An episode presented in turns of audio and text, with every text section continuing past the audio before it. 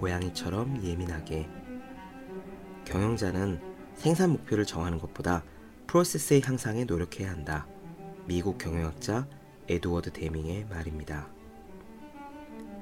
추리소설 작가 얼 스탠리 가드너는 원래 변호사였습니다. 퇴근한 뒤 밤 11시에서 새벽 3시까지 매일 약 4천 단어씩을 꾸준히 썼습니다. 그랬던 그는 중간에 작업 방식을 바꿉니다. 우선 비서에게 내용을 구술한 후 타이핑했던 내용을 수정해서 책을 완성했던 겁니다.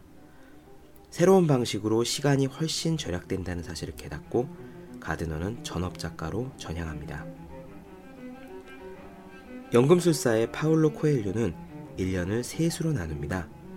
공적인 스케줄로 정신없이 바쁜 시간, 가족 및 지인과 교류하는 시간, 아무도 모르는 시골 헛간에 틀어박혀 글을 쓰는 시간입니다. 넉 달 사이클의 리듬 덕분에 코엘류는 소통과 다작의 두 마리 토끼를 모두 잡는 작가가 되었습니다. 성공한 사람들은 대부분 자신만의 작업 리듬을 가지고 있습니다. 휴식과 건강을 챙기면서도 최대의 생산성을 낼 수 있는 절묘한 삶의 균형점입니다. 그래서 공부하는 사람은 고양이처럼 예민해질 필요가 있습니다. 아침에 공부가 잘 되는지, 저녁 운동은 자신에게 맞는지, 식사량은 어느 정도가 적당한지 말입니다.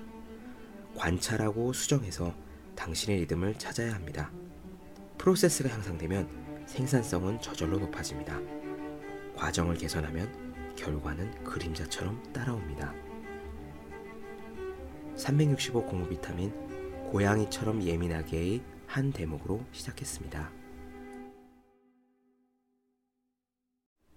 안녕하세요. 본격 공부 자극 팟캐스트 서울대는 어떻게 공부하는가 한재우입니다.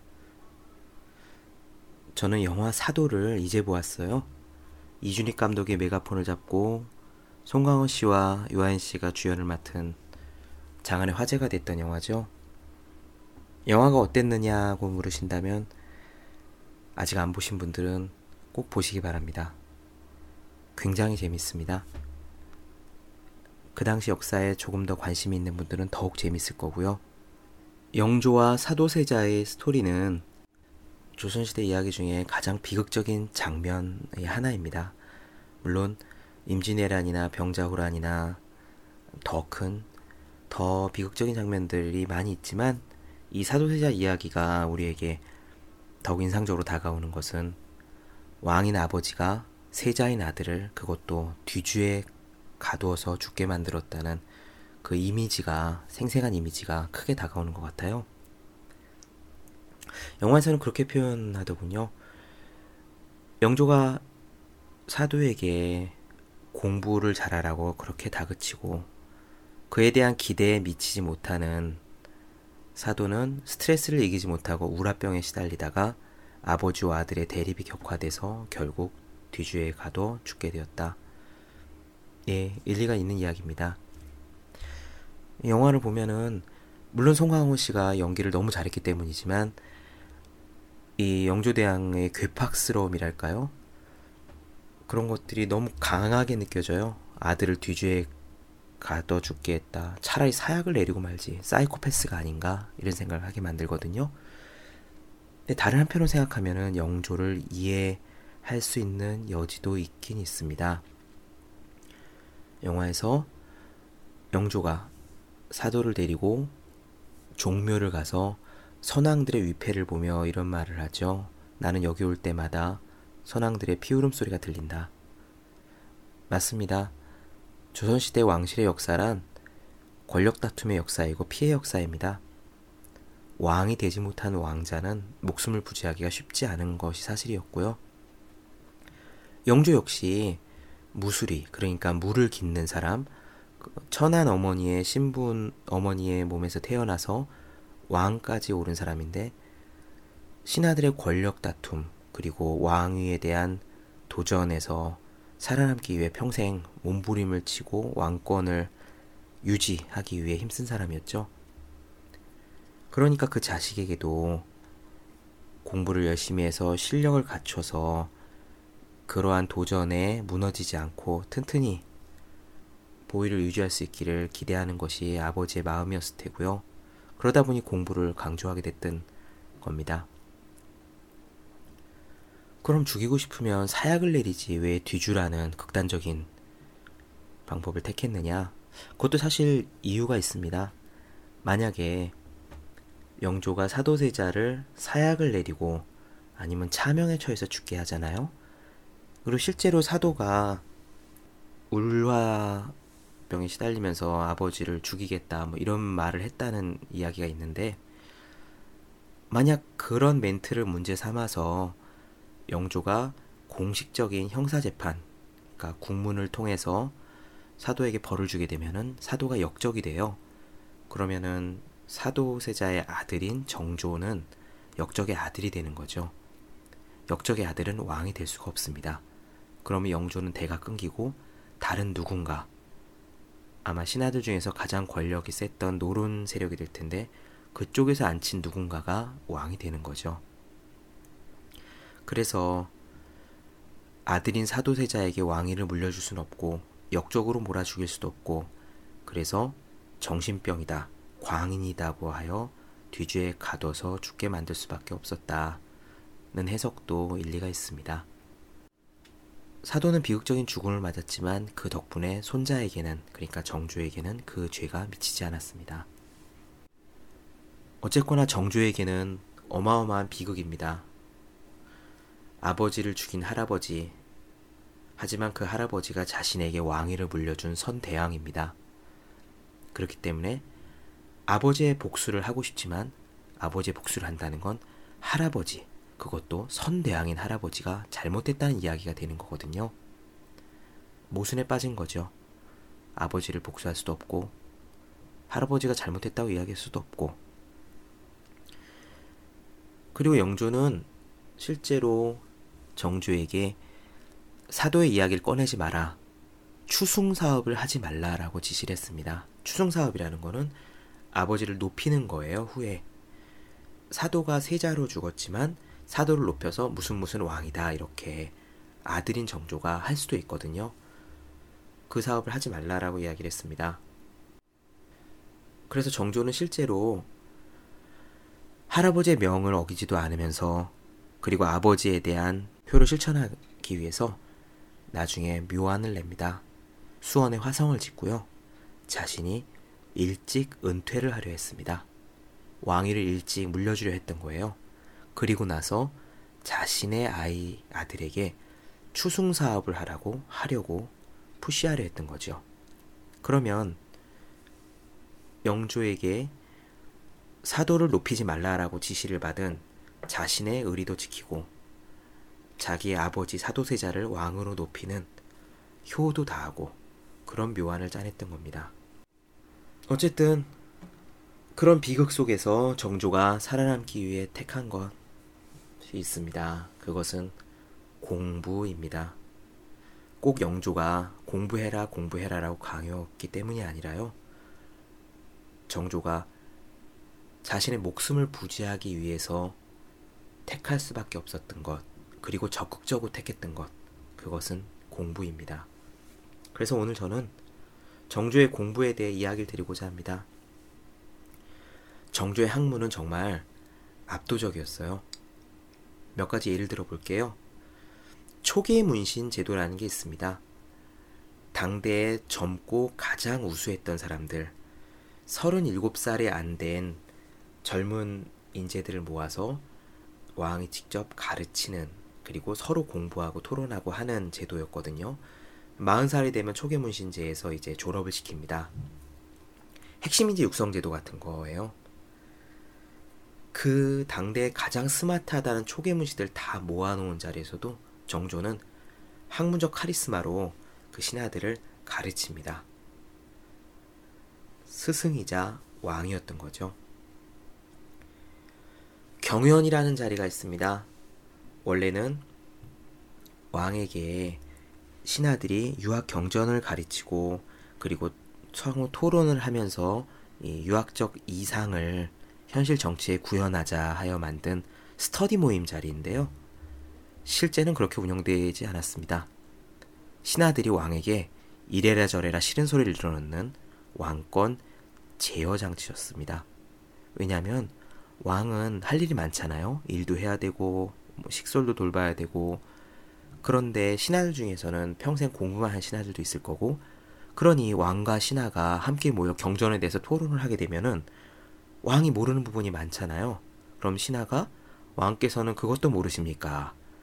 그걸 모르면서 어찌 나라를 다스릴 수 있습니까? 이런 식으로 압박을 하면서 이래라 저래라 잔소리를 늘어놓는 자리였던 거죠. 그래서 왕들이 경연을 싫어했습니다. 하지만 정조는 정반대였습니다.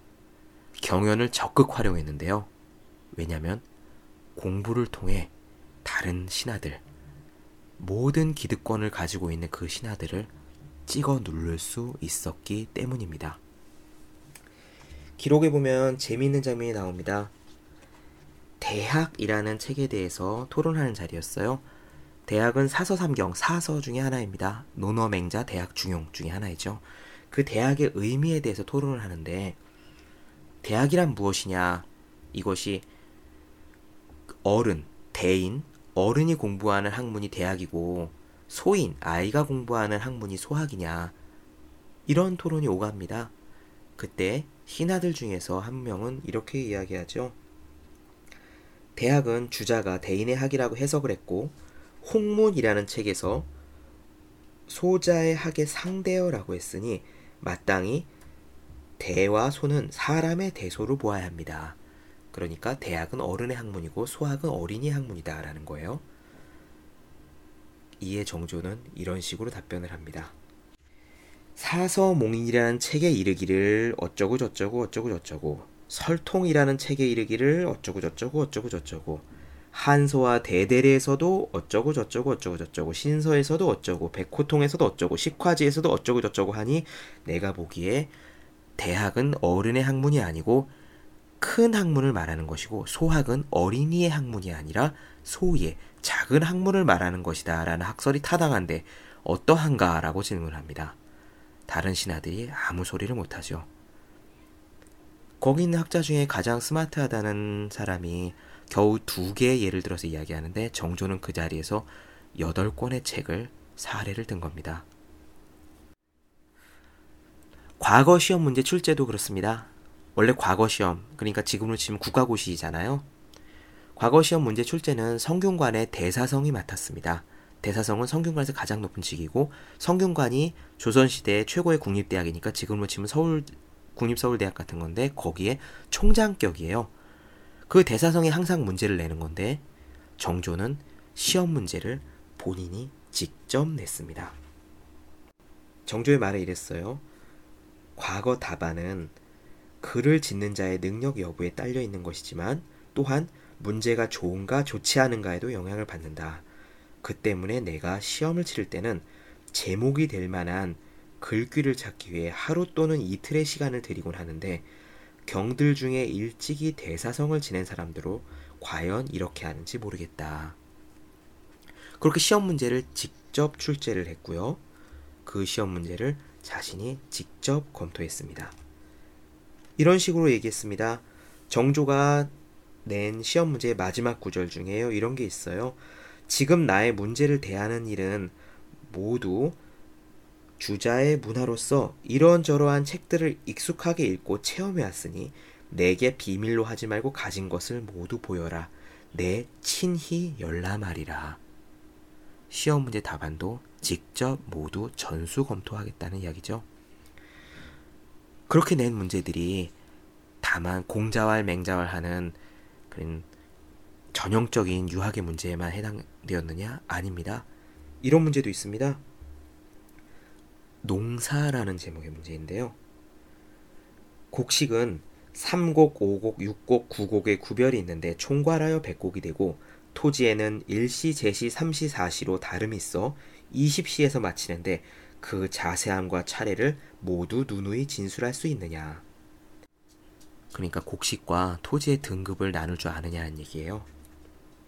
또 이런 문제도 있습니다. 봄에 갈고 가을에 수확하는 것이 농사일의 상례인데 중국의 남방 지방에는 1년에 3차례 성숙하는 벼가 있고 1년에 두 번 잠자는 것이 누에고치의 상례인데 중국 영가군에는 여덟 번을 나오는 진귀한 종자가 있다고 하는데 어찌 된 것이냐. 최신 농사 기법을 물은 거죠. 이렇게 방대한 학문적 역량을 가지고 있는 정조가 왕위에 오른 나이는 불과 24살이었습니다. 지금으로 따지면 대학교 4학년 즈음에 왕위에 올랐는데 조선 최고의 학자들 모두 학문적으로 꽉 누를 수 있었을 정도. 요약하자면 정조는 당대 최고의 학자였습니다. 유학 경전에도 따를 자가 없었고 실사구시 실학에도 죄가 깊은 젊은 왕이었다는 얘기죠. 저는 오늘 여기서 정조의 학문을 지탱한 힘을 살펴보고 싶습니다.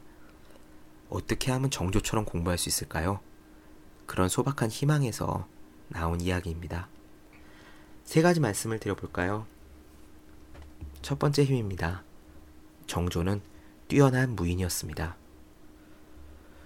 공부 방법을 이야기하면서 바로 무인이라는 말부터 꺼내다니 의아하시는 분들이 있을지도 모르겠습니다. 하지만 공부의 시작은 몸입니다.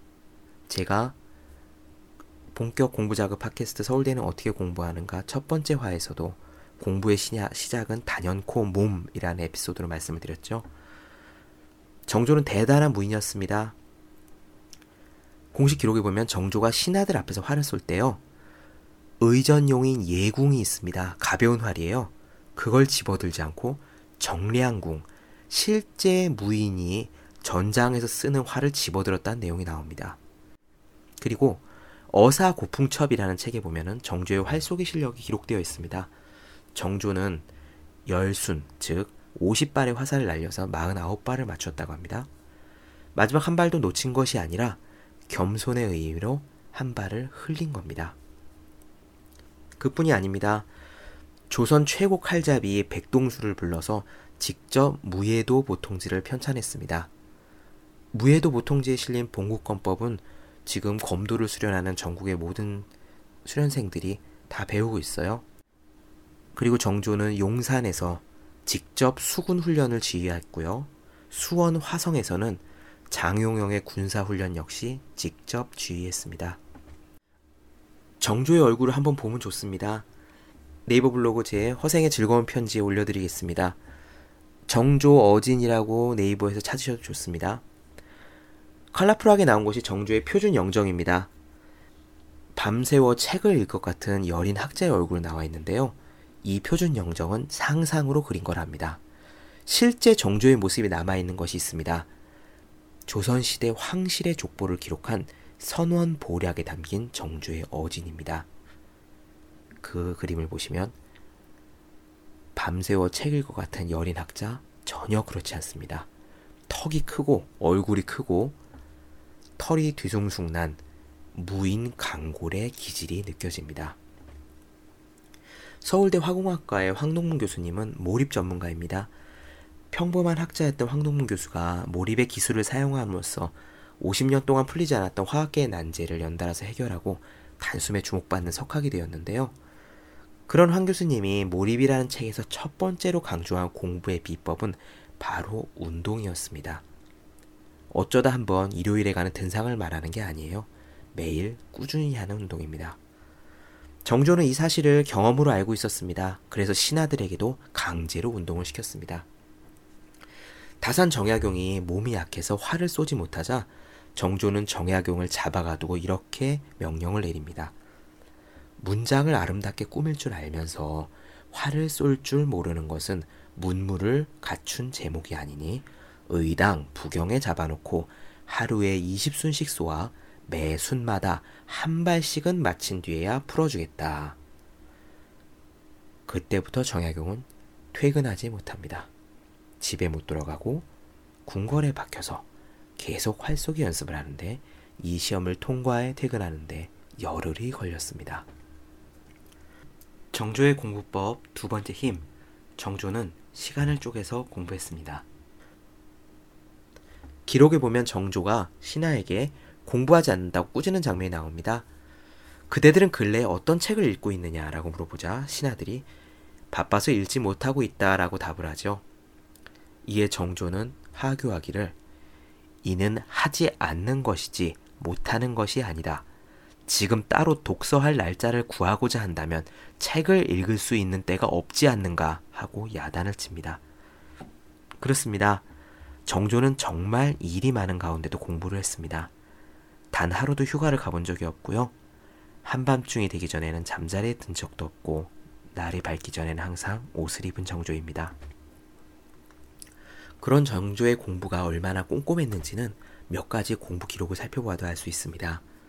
첫째, 정조는 한 해 한 번씩 왕양명집, 송사와 같은 몇 권의 책들을 통독했습니다.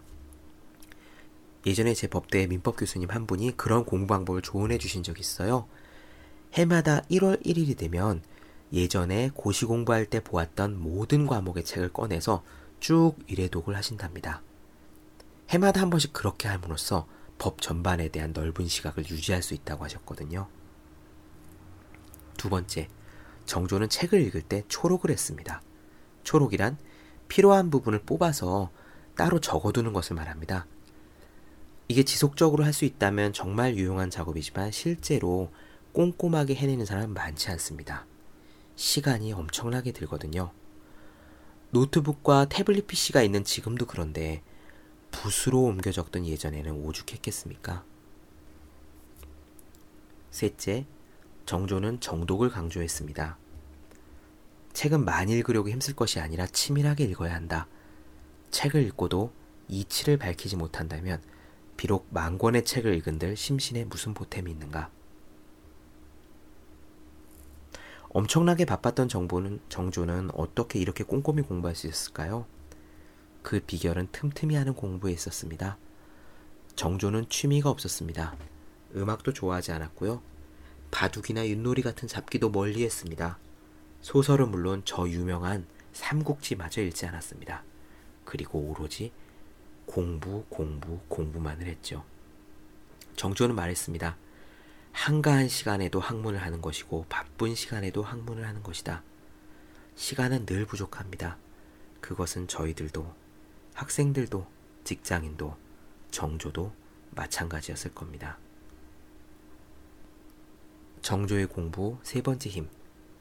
정조는 늘 죽음의 위협에 시달렸습니다. 널리 알려진 굵직굵직한 영모만 꼬아보겠습니다. 홍인한, 홍봉한, 홍구경, 송덕상, 구선복, 정순왕후 등등 손가락이 모자랄 지경이죠. 정조는 이런 말을 했습니다. 옷을 벗지 못하고 자는 때가 몇 날인지 알 수가 없었다. 영화 영린이 있어요. 정조대왕을 그린 영화인데 배우 현빈이 정조 역할을 맡았죠. 거기 보면은 왕의 침소 지붕 위에 암살을 기도하는 협객이 나온 장면이 있는데 실제 그런 일이 있었습니다. 왕이 잠들어 있는 집에 지붕 위에 암살자가 올라왔던 거예요. 문을 지키는 문지기들도 다 한 통속이었기 때문에 가능했던 일입니다. 그래서 정조는 자신의 침소를 날마다 바꾸었습니다. 그리고 왕이 어느 방에서 잠드는지는 극비사항이었죠. 그랬던 정조는 어린 시절에 밤을 새워 책을 읽었습니다. 왜냐고요? 암살은 밤에 일어나거든요. 암살을 피하기 위한 가장 좋은 방법은 밤에 깨어 있는 겁니다. 세자가 깨어 있으면 시중을 두는 사람들도 퇴근하지 못하고 깨어 있죠. 암살을 피하기에 밤을 새워 책을 읽은 정조입니다. 공부가 중요하다는 것은 누구나 압니다. 공부가 필요하다는 것도 누구나 압니다.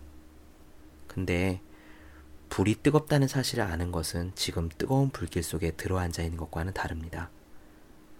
뜨겁지 않으니 게으름을 부리는 겁니다. 정부조에게 있어서 공부는 죽지 않고 살 수 있는 길이었습니다. 정조에게 있어서 공부는 죽지 않고 살 수 있는 길이었습니다. 노론 세력의 암살 기도를 이겨내기 위해서 목숨을 걸고 공부할 수밖에 없었습니다. 늘 죽음이 가까이 있는 사람은 게으름을 부릴 틈이 없습니다. 폴 에어디쉬는 헝가리 출신의 전설적인 수학자입니다. 그는 평생 일정한 집이나 직업이 없이 살았습니다. 하루에 19시간씩 수학만 연구했어요. 그가 남긴 논문의 숫자가 몇 편인지 아세요? 무려 1475편입니다. 그가 보통 사람들과는 완전히 다른 남다른 길을 걷게 된 계기는 4살 무렵의 깨달음 때문이었다고 합니다. 그는 문득 자신도 언젠가 죽는다는 사실을 깨닫고 그 자리에 주저앉아 펑펑 울었다고 해요. 심리학자 칙센트 미아이는 말하길 위대한 업적을 이룬 모든 사람들은 공통적으로 죽음에 대한 공포를 가지고 있다고 했습니다. 언젠가 죽을 것이라는 사실을 확실하게 깨닫고 난 뒤에 그들은 방황하지 않았습니다. 그리고 남은 시간을 최선을 다해 자신의 길을 갔죠. 아마 정조는 이런 생각을 평생 놓치지 않고 살아왔을 겁니다. 정조의 매일 아침은 대왕 대비 정순왕후, 그러니까 영조가 늙음하게 결혼한 나이 어린 여자였죠. 정순왕후가 시집을 왔을 때 15살이었고 정조는 66살이었습니다. 그 정순왕후가 사실 엄청나게 악독한 여자였어요. 정조는 매일 정순왕후에게 문안 인사를 드리는 것으로 시작했습니다. 이 세상에서 가장 정조를 죽이고 싶어 했던 인물이죠. 정조는 그렇게 늘 삶과 죽음의 경계선에 놓인 담장 위를 걸어가는 심정으로 살지 않았나 생각합니다. 정조가 치열하게 공부했던 힘은 바로 거기서 나온 게 아닐까요? 죽음은 삶이 발명한 최고의 도구라는 스티브 잡스의 말이 기억납니다. 정조를 배우고자 저도 노력하겠습니다. 다음 시간에는 공부에 대한 정조의 오력을 몇 가지 살펴보겠습니다. 진짜 철저한 공부란 어떤 것인지 정조대왕의 생생한 목소리를 함께 들었으면 합니다. 본격 공부 자극 팟캐스트 서울대는 어떻게 공부하는가 더 많은 이야기가 궁금하신 분들은 네이버 블로그 허생의 즐거운 편지 다음 카카오 브런치 brunch.co.kr slash 골뱅이 still alive 31을 찾아주시면 되겠습니다. 그리고 오늘 할 공부를 자꾸 내일로 미루는 분들 지금 제대로 하고 있는 건지 불안한 분들 공부 계획은 세우지만 꾸준히 실천하지 못하는 분들이 있다면 지금 당장 인터넷에서 365 공부 비타민을 검색해 보시기 바랍니다. 저는 다음 시간에 뵙겠습니다. 열심히 공부하세요. 저도 열심히 하겠습니다.